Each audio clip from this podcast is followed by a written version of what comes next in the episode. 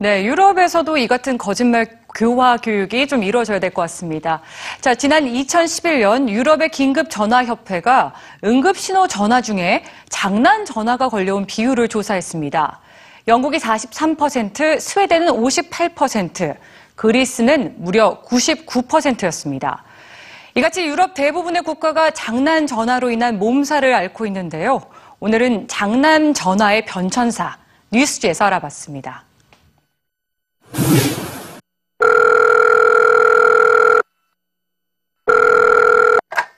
Nine one one. What's your emergency? Help! A man with a gun just killed two people. He also took hostages. 911에 신고된 이 전화 한 통으로 자신의 회사에서 게임 방송을 하고 있던 한 유명 게이머에게 갑자기 경찰들이 들이닥칩니다.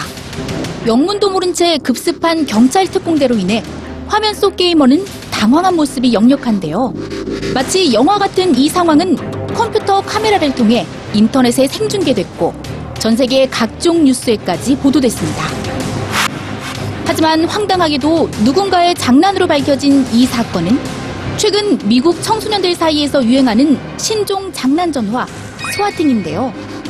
허위 신고로 경찰 특공대를 출동하게 함으로써 피해를 주는 스와팅은 오늘날의 장난 전화가 한층 진화됐음을 보여줍니다.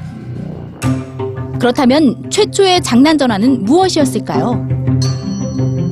장난 전화의 시작을 추적하던 문학 탐정 폴 콜린스는 전화가 발명된 지 8년도 채 지나지 않아 전화를 통한 장난이 시작됐다고 말하는데요. 1884년에 발행된 한 신문에 미국 로드아일랜드주에 사는 몇몇의 괴짜들이 장의사에게 죽은 사람을 이용한 장난 전화를 걸었다는 기사가 실렸다며 그는 이것이 최초의 장난 전화라고 주장하고 있습니다. 한편 여기 세기의 장난 전화도 있습니다. 2012년 호주에서 영국으로 걸려온 전화 한 통. 시드니 한 라디오 방송의 남녀 진행자인 멜 그리고와 마이클 크리스천이 각각 영국 엘리자베스 여왕과 찰스 왕세자로 가장해 임신 중인 왕세 손비가 입원한 병원으로 장난 전화를 거는데요. 이를 실제 상황으로 여긴 담당 간호사가 왕실의 기밀과도 같은 왕세 손비의 건강 상태를 자세히 얘기했고 이 통화 내용이 방송을 타면서 심적 부담을 느낀 간호사가 스스로 목숨을 끊어 파문이 일기도 했습니다. 여기서 한 가지 궁금증이 생깁니다. 사람들은 왜 장난 전화를 하는 걸까? 심리학자인 글렌 윌스는 단순한 재미를 위해서나 또는 타인의 관심을 끌기 위한 이유도 있지만 사람들이 장난 전화로 어떤 사건을 만들거나 사건에 영향을 미침으로써 자신에게 큰 힘이 있다고 느끼는 경우가 많다고 지적합니다. 게다가 전화라는 익명성이 사람들을 더 폭력적으로 만든다고 하는데요.